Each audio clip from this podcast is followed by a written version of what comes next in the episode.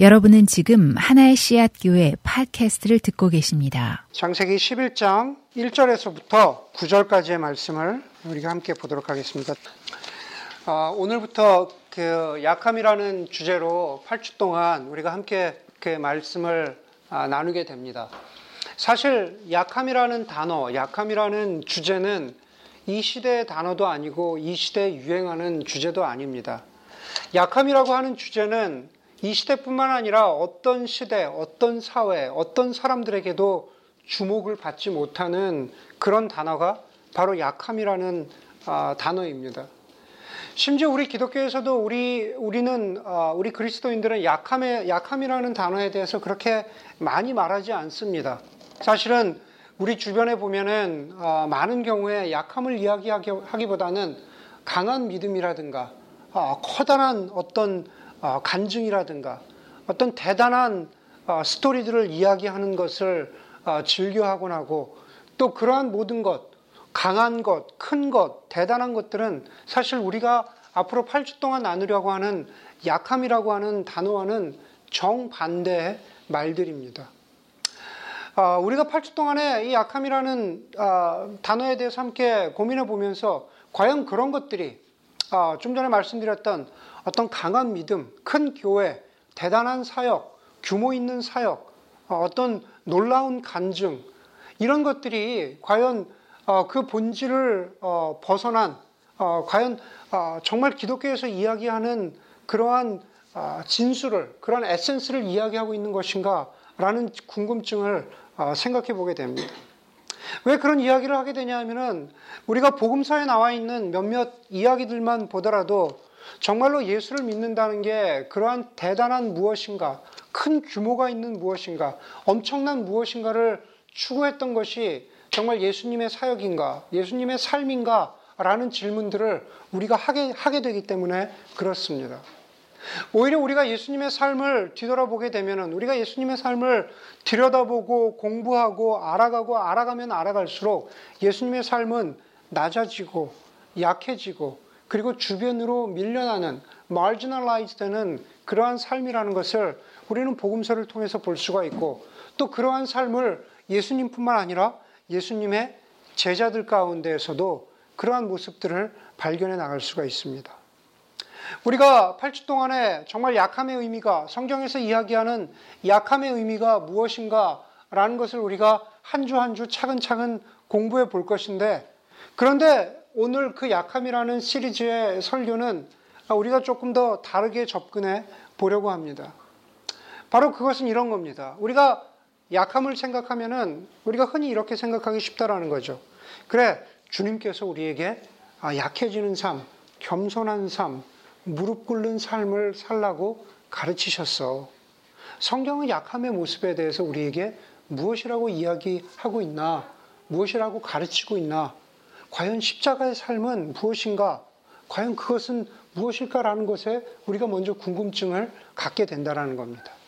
그것은 맞는 어프로치일 수 있는데, 그리고 약함을 공부할 때 우리가 꼭 생각해야 되는 적절한 주제일 수 있는데, 그러나 우리가 우리 교회에서 설교를 통해서 우리가 티칭팀에서 고민하면서, 그러나 그 전에 무엇인가 한 가지 있지 않을까, 십자가의 약함, 예수님의 약함, 혹은 겸손하게 살아가는 것, 그 이전에 우리가 잊지 말아야 하는 것이 한 가지 있지 않을까라는 그러한 고민들을 우리 티칭팀에서 나누었습니다. 그러면서 우리가 약함 시리즈를 시작하면서 첫 번째로 시작하고자 했던 그 주제는 무엇이냐 하면은, 사실 약함이라는 것, 우리 인간은 모두가 약하죠. 어떤 면에서 우리, 우리 인간처럼 약한 존재가 없습니다. 뭐 육체적으로도 그렇고 다른 면에서도 우리는 굉장히 약한 존재들입니다.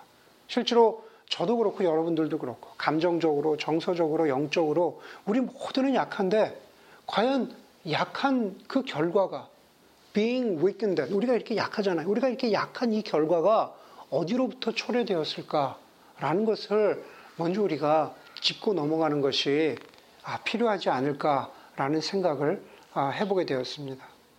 그래서 먼저 오늘 첫 번째, 조금, 조금, 어, 어, 어찌 보면은 아, 낯선 시작일지는 모르겠지만은, 실상 오늘의 설교는 실상 우리의 약함은 죄의 결과로부터 시작됐고, 그러나 거기서 끝난 것이 아니라 바로 우리가 약하다라고 하는 우리의 존재 그 속에 하나님의 은혜가 있음을 우리가 한번 아, 기억하고 넘어가는 것이 필요하겠다라는 아, 그러한 아, 아, 결론에 도달했고, 그래서 그렇게 오늘 설교를 시작해 보려고 합니다.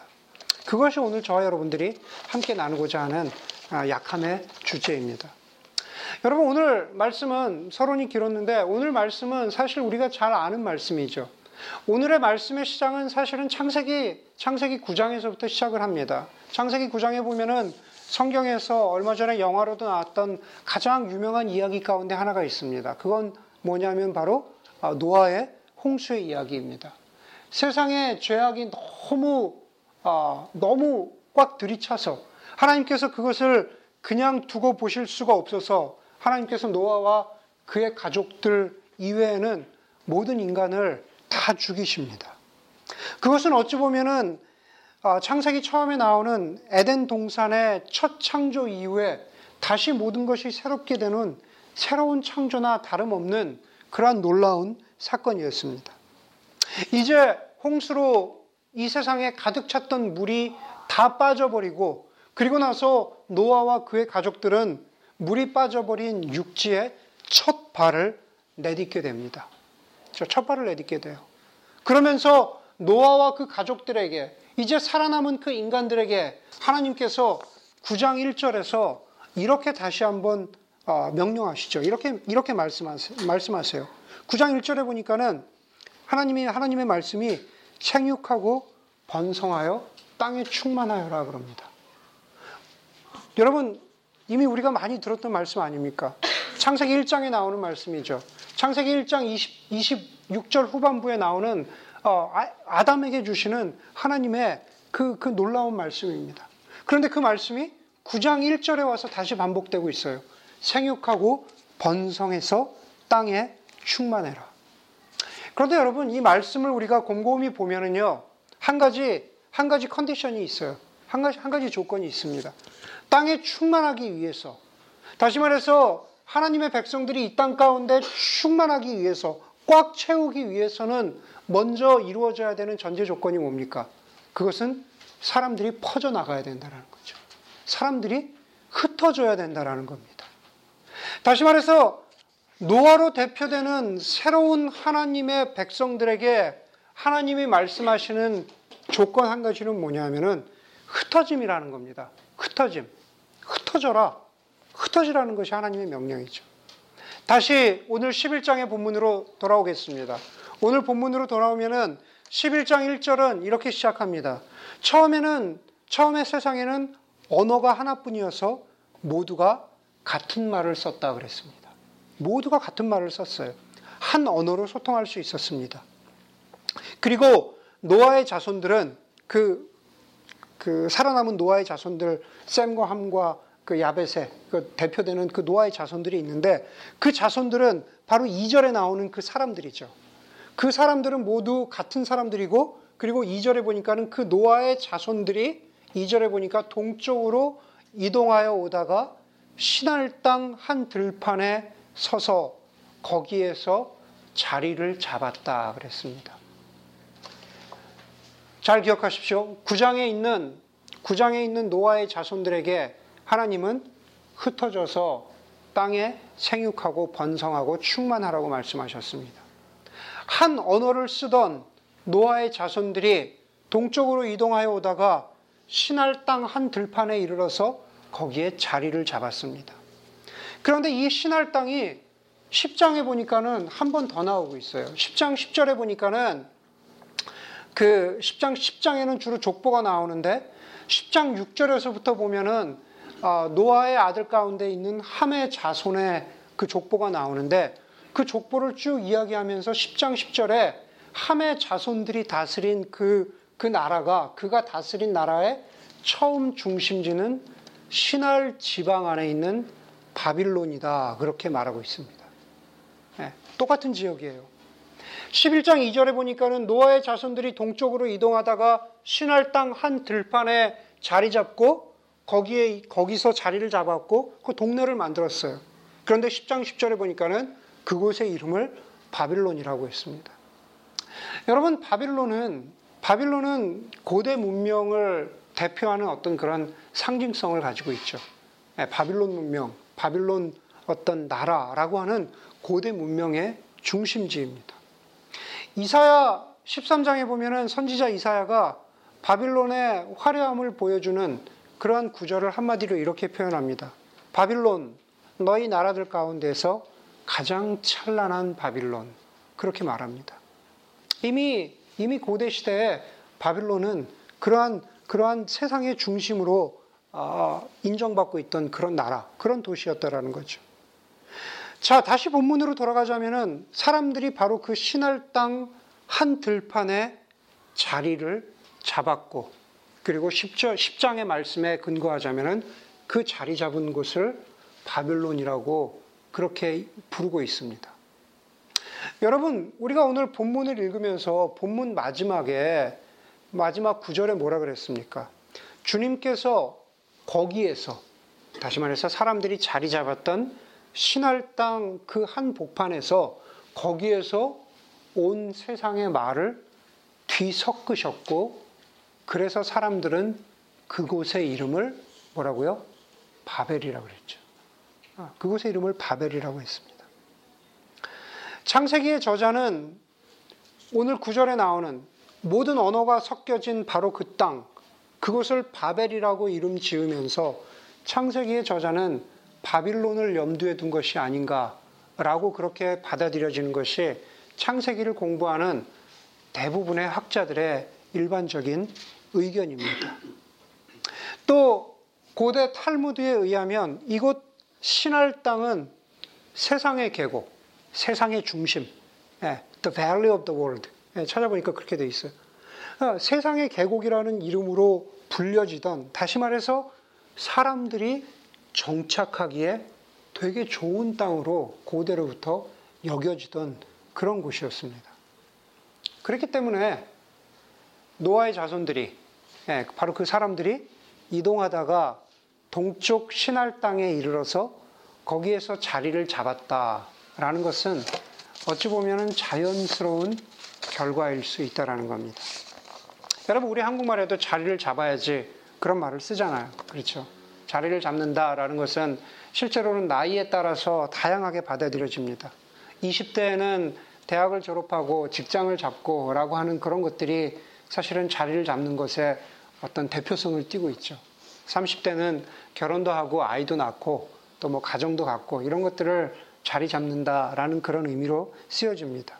사십 대, 오십 대, 육십 대, 사실 자리를 잡는다라는 말 자체가 좀 우습지만 그럼에도 불구하고 나이대마다 아, 아, 받아들여지는 자리를 잡는다라는 그런 의미가 있습니다. 그건 뭐 가게도 마찬가지고 회사도 마찬가지고 그리고 뭐 심지어 교회도 마찬가지죠. 어, 교회도 좀 자리를 잡아야지. 예, 요즘에 보면은 저희는 교회가 좀 자리가 잡은 것 같아요. 옛날에는 옛날에는 어, 저 여섯 명이 예배 드렸는데 한 가족이 어디 아웃업타운 하면은 막 네 명 있고 그랬거든요. 그랬는데 어, 요즘에는 어, 이렇게 보면은 숫자적으로는 자리를 잡은 것 같은. 예, 여기서 조금만 더 오면은 어, 장소를 옮겨야 될 것 같은. 예. 여러분, 자리를 잡는다라는 게 그만큼 중요하죠. 그런데 여러분, 오늘 본문에 보니까는 그 사람들도 자리를 잡았는데 사실은 그것은 흩어져서, 구 장 일 절에 아까 나왔던 흩어져서 생육하고 번성하라고 했던 하나님의 말씀과는 정반대되는 행동인 거죠. 오늘 본문에 나오는 사람들은 하나님의 뜻과는 계속 반대되는 행동을 합니다. 삼 절에 보니까는 그들은 서로 말하였다. 자, 벽돌을 빚어서 단단히 구워내자. 사람들은 돌 대신에 벽돌을 쓰고 흙 대신에 역청을 썼다라고 오늘 성경은 말하고 있습니다. 자리를 잡으려고 했던 그 사람들의 시도는, 바로 이 절의 사람들의 시도는 계속 성공에 성공을 거듭합니다. 벽돌을 빚어서 단단히 구워내려고 했던 노력들이 계속 좋은 결과를 만들어내는 거죠. 여러분들, 벽돌 만들어 보신 적 있으세요? 네. 여러분들, 시멘트 비벼 본 적 있으세요? 좀 군대 있을 때 막 시멘트 막 이렇게 시멘트가 이렇게 그냥 시멘트가 아니에요. 이렇게 그 시멘트와 뭐 모래와 자갈을 잘 섞어야 돼요. 비율대로 하지 않으면 제대로 된 아주 단단한 시멘트가 나오지 않거든요. 벽돌은 더 말할 것도 말할 말할 필요도 없겠죠. 오늘 여기서 이 사람들은 자리를 잡으려고 하는 노력들이 계속 성공을 거두어요. 단단한 벽돌을 만들려고 했는데 단단한 벽돌을 만들었습니다. 단단한 벽돌을 가지고 집과 성벽을 만들고 울타리를 만들고 그렇게 자리를 잡으려고 하는 노력들이 계속 성공을 거두었다라는 말입니다. 바로 그런 의미를 본문에 담고 있습니다. 한 가지에 성공하고 나니까는 이 사람들이 또 다른 목표를 가지기 시작했습니다. 바로 사 절입니다. 사 절에 보니까는 단단한 벽돌을 만든 다음에 그들이 또 말하였다. 자, 도시를 세우고 그 안에 탑을 쌓고서 탑 꼭대기가 하늘에 닿게 하여 우리의 이름을 날리고 온 땅 위에 흩어지지 않게 하자. 그랬습니다. 여러분, 자리를 잡고자 하는 이 사람들은 단순히 마을 정도로 만족할 수 없었습니다. 단순히 그냥 자그마한 마을을 만들고 울타리를 만들고 그리고 필요한 창고를 만들고 하는 정도로 만족하지 못하고 이왕 자리를 잡기로 마음을 먹은 이상 좀 더 확실한 안전이 필요했고 좀 더 자리 잡고 앉아서 먹고 살 만한 그러한 터전이 필요했습니다. 자신들이 자리 잡은 곳이 정말로 확실한 안전의 근거, 내, 내, 내 어떤 생존의 근거가 될 만한 그러한 곳을 만들고자 했던 것입니다. 그래서, 그래서 도시를 만들고 탑을 쌓았던 거죠. 고대나 지금이나 마찬가지입니다. 도시가 되면 사람들의 왕래가 많아지고 그것은 동서양 가릴 것 없이 사람들의 왕래가 많아지면 먹고 살만한 곳, 자리를 잡게 되면 또 계속 다른 사람들이 와서 자리를 잡는 것이 그것이 인류 문명 어디를 살펴보아도 그렇습니다. 이천오십 년이 되면은 도시 중심성의 삶, 이천오십 년이 되면은 세계 인구의 육십사억은 아, 도시에 살게 되고 그리고 삼십이억은 도시 바깥에 아, 뭐 시골이든 그런, 그런 곳에 살게 된다라는 아, 이야기가 있습니다. 좀 더 재미있는 통계는 이런 통계도 있어요. 중국에서는 중국에서는 수많은 사람들이 도시로 몰려드는데 중국의 시골에 살던 사람들이 도시로 몰려드는 숫자는 한 달마다 이 베이 에리어가 하나씩 만들어지는 숫자라고 보시면 된다는 거예요. 중국의 시골 사람들이 도시로 이동하는 그 숫자를 합해보면은 매달 베이 에리어가, 샌프란이 아니라 베이 에리어가 매달 하나씩 만들어지는 그만큼의 사람들이 시골에서 도시로 이동한다라는 겁니다. 다시 말해서 도시를 자신의 최종 목적지로 삼고 살아가는 사람들이 많아진다라는 거죠. 아무것도 없는 것 같던 시날 땅 들판이 도시가 되었습니다. 그리고 그곳에 처음 자리를 잡고 터줏대감 행세를 하면서 살던 사람들은 원래 하나님의 명령대로 하자면은 거기에 머물지 않고 흩어졌어야 했던 그런 사람들입니다. 여러분, 오늘 본문에서 우리가 본문을 다시 잘 들여다보면은 우리가 본문에서 발견하게 되는 것은 도시를 만들고 탑을 쌓은 것 자체가 하나님 앞에 큰 죄가 아니다라는 겁니다. 도시를 만들고 탑을 쌓은 것 자체가 죄가 아니라 사실 그것보다도 더 근본적인 죄는 무엇이냐 하면은 흩어지지 않으려고 한 것이 흩어지지 않으려고 한 것이 죄가 되었다라는 겁니다. 흩어져서 충만하라고 한 것이 하나님의 명령인데 인간들은 그것을 따르지 않았죠. 하나님은 그렇게 흩어지지 않으려고 하는 사람들의 마음 속에 욕심을 아셨습니다. 그래서 오 절에 보니까는 주님께서 이 땅에 내려오셔서 네, 내려오셔서 사람들이 만들고 있는 도시와 탑을 보려고 하셨다라는 사실입니다. 우리는 여기 오 절 이하에서 재미있는 한 가지를 발견하게 되는데 그건 뭐냐 하면은 아무리 우리가 이제 바벨탑에 대해서 생각하면 그런, 그런 생각들을 해보게 되잖아요. 얼마나 높이, 얼마나 높이 쌓았을까? 얼마나 높았을까? 고대 문명의 그 불가사의에 따라서 얼마나 높은 탑을, 탑, 탑을 쌓았을까라는 그런 상상들을 하게 되는 거죠. 물론 거기에 대한 여러 가지 그 학설들이 있습니다. 바벨론 문명과 관련된. 그러나 중요한 것 한 가지는 뭐냐면은 오늘 오 절 또 칠 절에서도 계속 얘기하는 것처럼 그렇게 높지 않았다라는 거예요. 정말 하늘 끝까지 닿을 만큼 높지 않았다라는 거예요. 재밌는 단서는 하나님께서 굳이 내려오셔서 굳이 내려오셔서 너희가 쌓은 탑이 얼마나 되나라고 보고자 하실 만큼 사람들의 쌓은 탑이 높지 않았다라는 겁니다.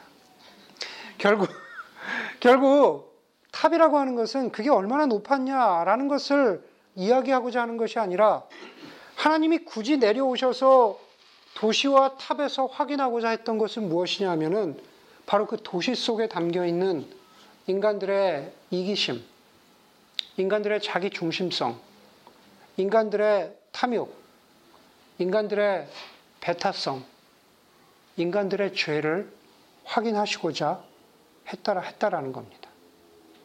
그것을 어떻게 할 수 있냐면은 육 절 말씀이 바로 도시와 탑으로 상징되는 그 건물들이 인간의 모든 탐욕과 이기심을 보여준다라는 것을 조금 더 뒷받침해서 설명해주고 있습니다.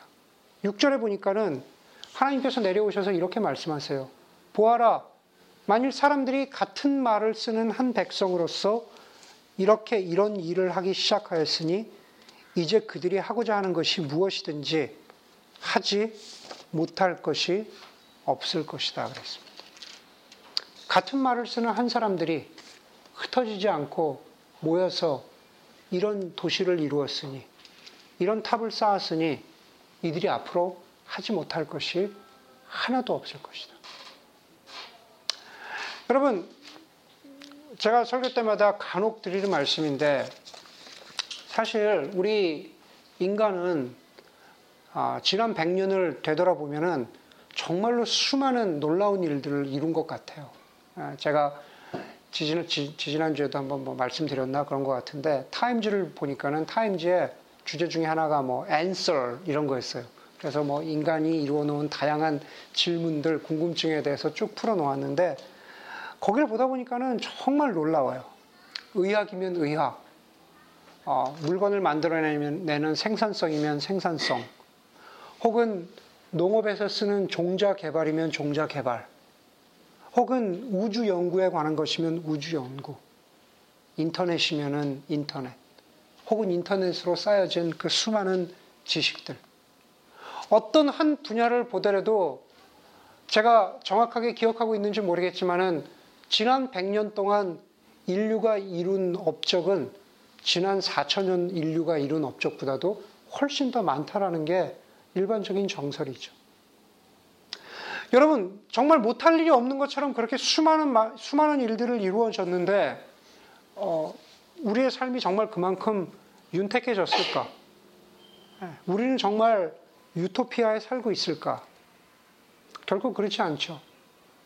정말 많은 것을 가질수록 그 많이 가지고 있는 그것이 우리를 파괴하고 있다는 것을 우리는 너무나 잘 알고 있습니다.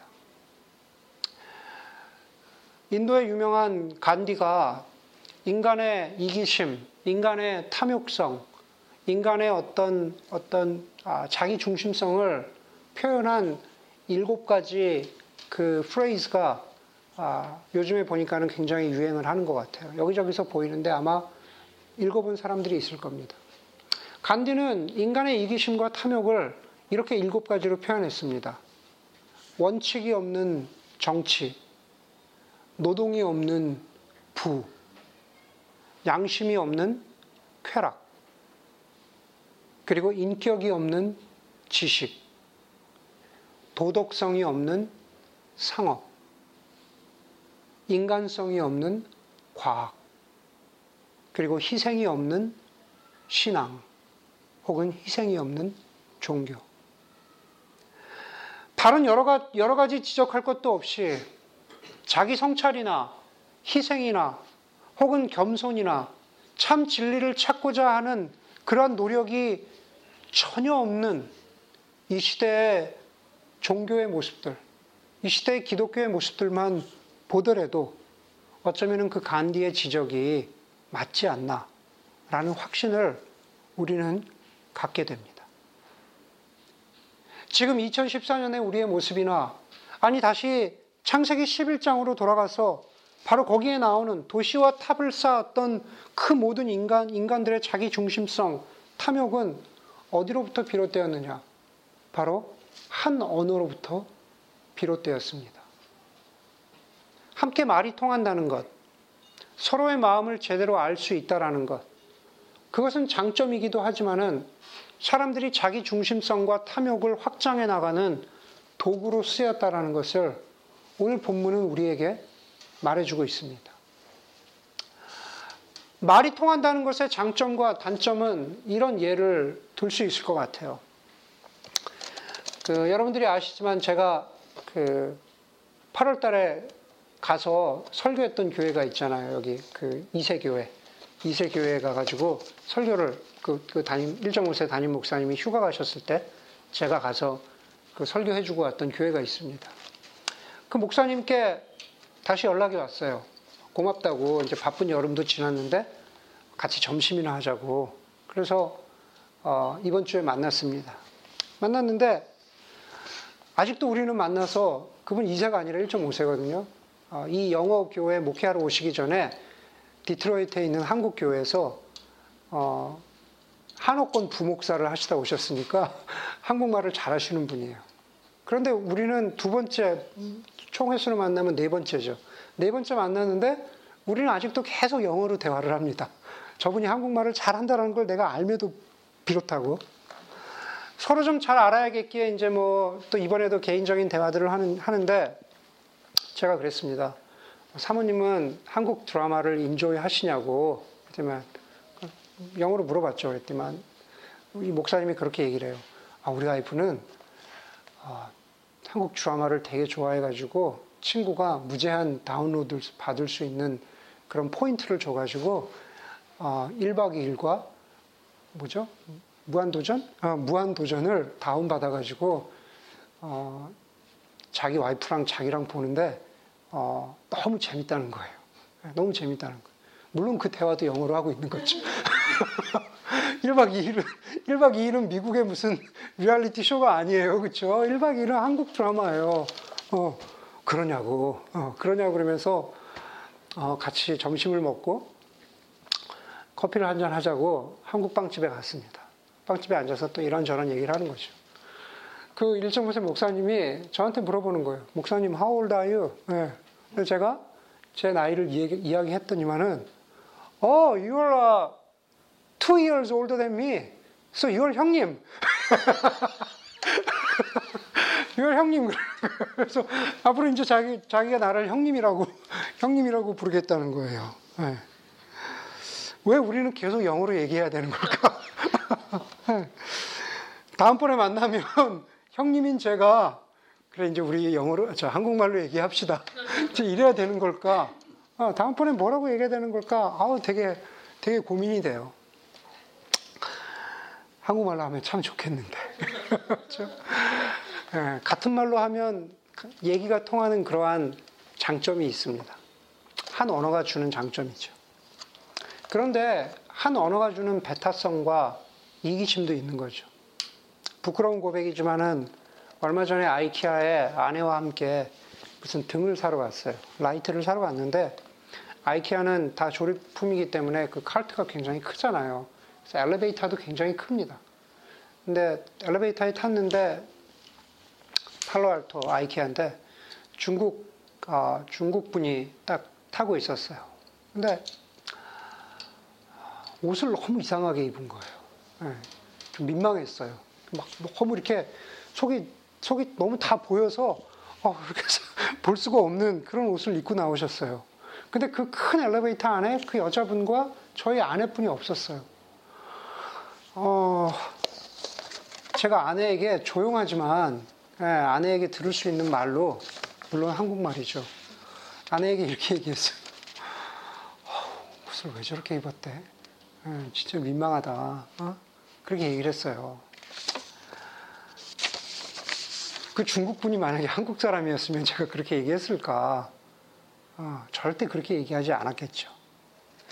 집에 와서 곰곰이 생각해 보니까는 한 언어가 주는 배타성인 것 같아요.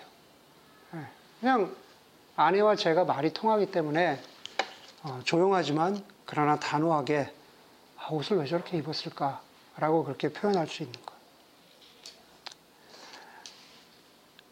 여러분, 하나님께서 본문으로 돌아가서 도시와 탑을 파괴하지 않으시고 오히려 언어와 말을 뒤섞으셔서 서로 알아듣지 못하게 하신 것은 바로 한 언어 속에 있는 자기 중심성, 이기심, 탐욕에 머물러 있지 말고 흩어짐을 통해서 내가 약하다라는 사실, 어떤 경우에는 내가 marginalized 되어 있다는 사실을 깨닫고 그리고 흩어져 살아야 하는 것이 하나님의 백성의 책임이고 하나님의 백성의 사명임을 일깨워 주시기 위함입니다.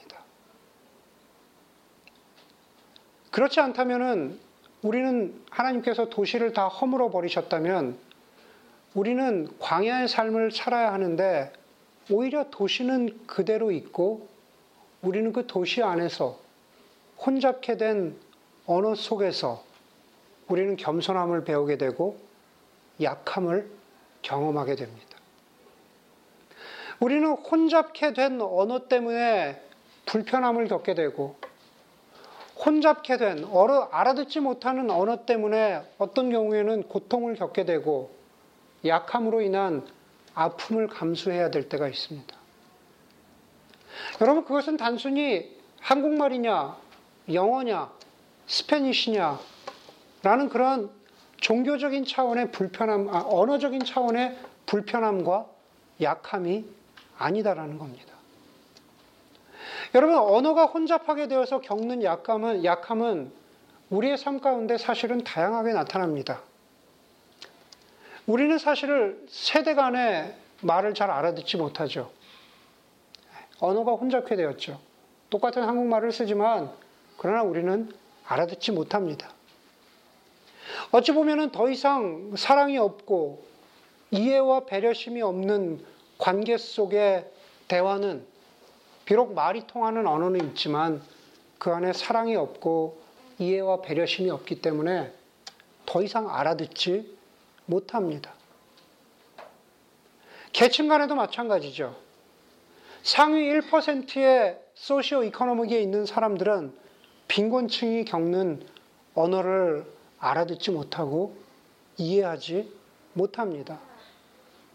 서버브에 사는 백인이나 고소득의 에이시안들은 얼반에 사는, 도심의 한복판에 사는 아프리칸 아메리칸이나 히스패닉들이 겪는 아픔을 결코 이해하지 못합니다. 소통하지 못하기 때문에 그렇죠.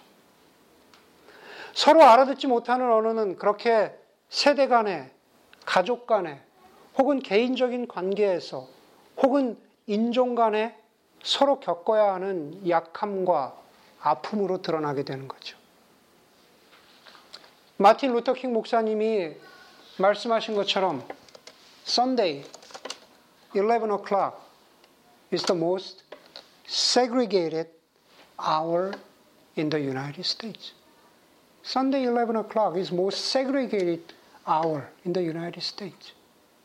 심지어 교회 속에서도 백인의 교회, 히스패닉의 교회, 코리안 아메리칸의 교회, 인종적으로 나눠지고 클래스로 나누어진 그 안에서 우리는 서로 소통하지 못하고 알아듣지 못하는, 바로 혼잡게 되어서 겪게 되는 그러한 서로 간의 불신이 만들어낸 현실이고, 그것은 마틴 루터킹 목사님 시대에도 마찬가지고 지금 이천십사 년 지금도 현재 진행형입니다.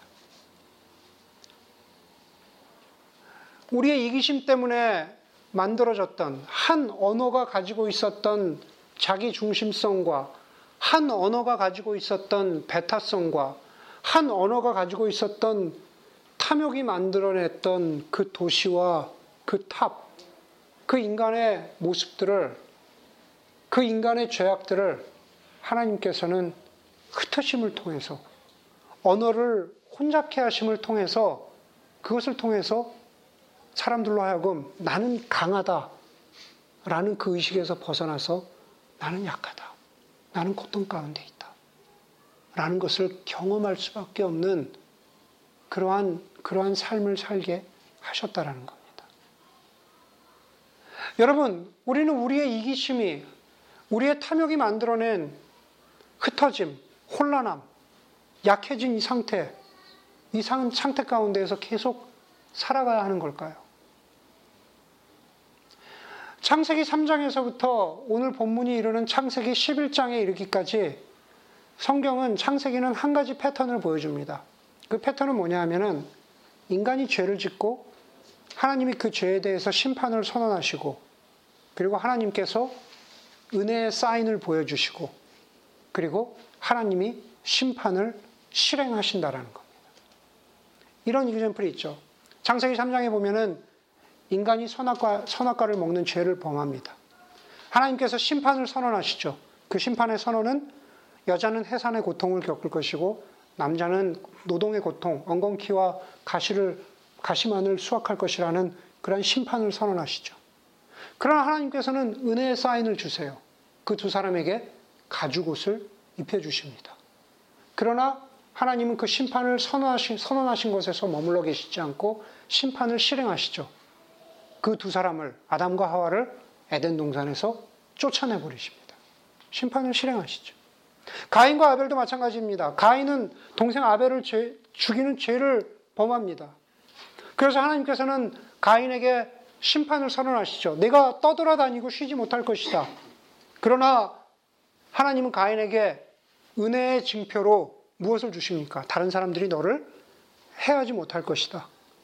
그러나 가인은 심판의 결과로 하나님 앞에서 떠나삽니다.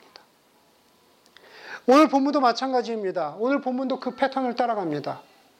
사람들은 죄를 짓습니다. 그 죄는 뭡니까? 하나님께서 흩어져서 생육하고 번성하라고 하셨는데 자리를 잡고 정착합니다.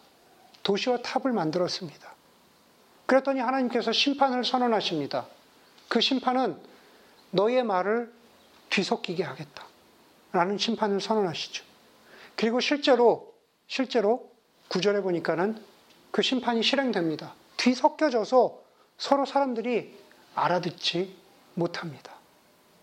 그런데 한 가지가 미싱하죠. 과연 하나님의 은혜의 사인은 어디 있을까?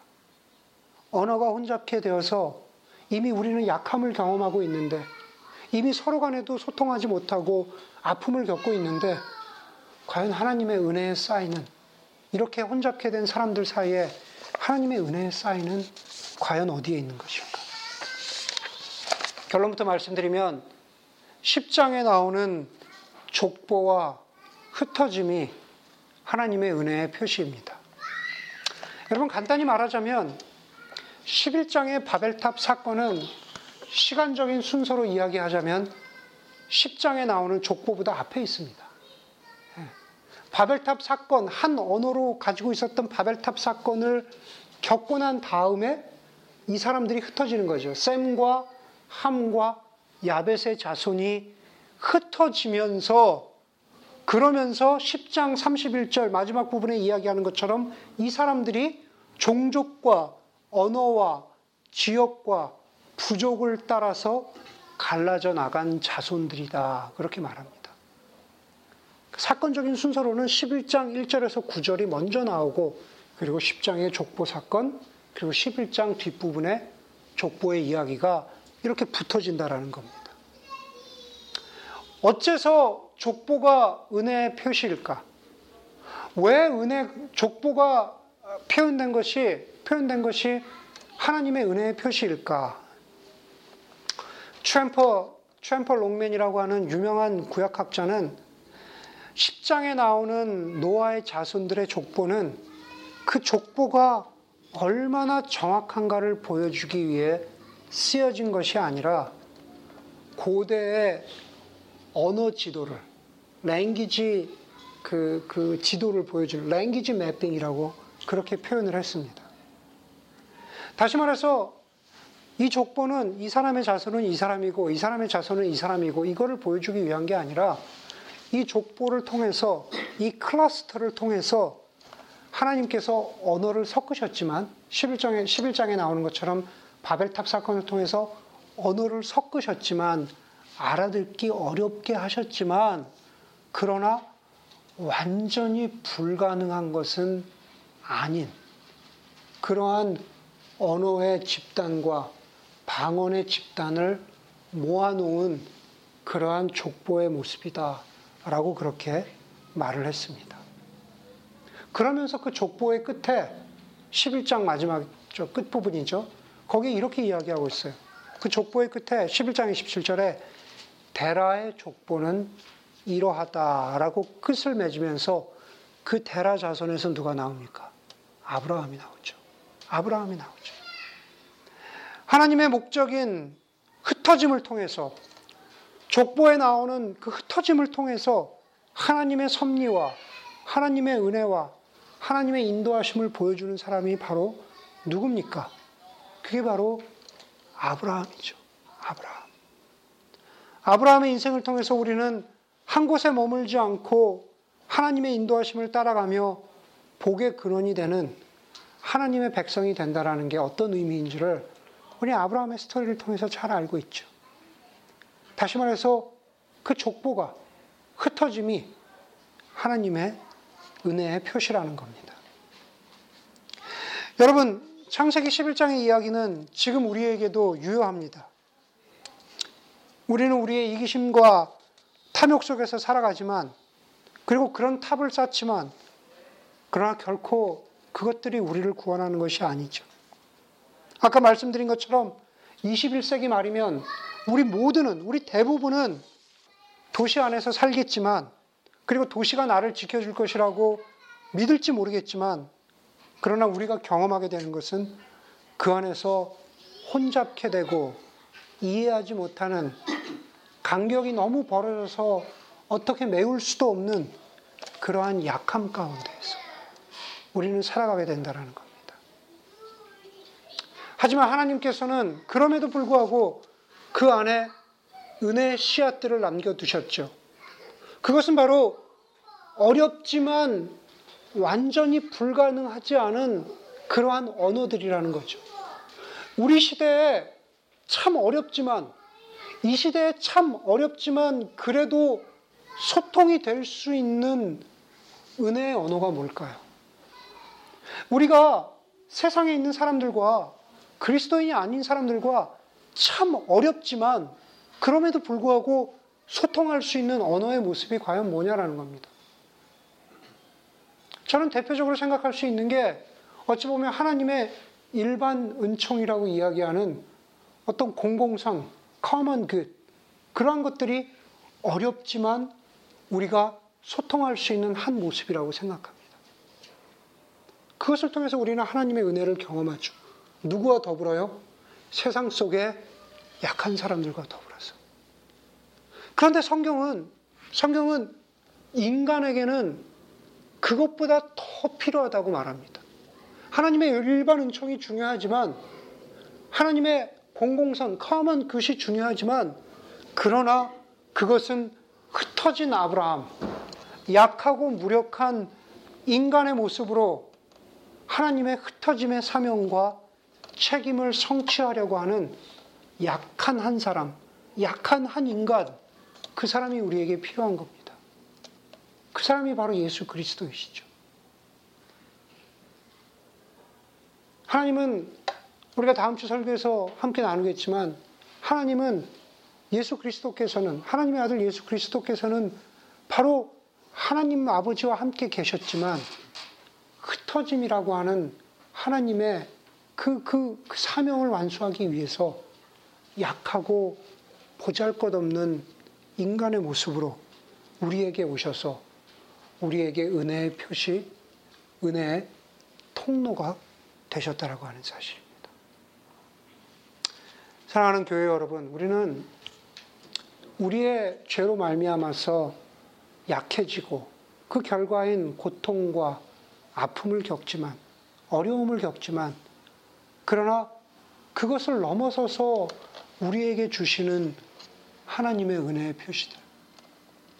약한 사람들과 어렵지만 함께 소통해가는 그 언어를 통해서, 그리고 그것을 뛰어넘어서 십 장에 나오는, 십일 장에 나오는 족보를 통해서 보여주시는 흩어짐이라고 하는 그 아브라함의 모습처럼 또 우리에게 다른 모습으로 손길을 뻗으셔서 우리로 하여금 하나님의 은혜를 경험하도록 하시는 그러한 하나님의 은혜 가운데 살아가는 그러한 여러분들이 되기를 바라고, 그것이 우리의 약함을 넘어설 수 있는 유일한 길이라는 것을 기억하는 여러분들이 되기를 주의 이름으로 간절히 소원합니다. 기도하겠습니다.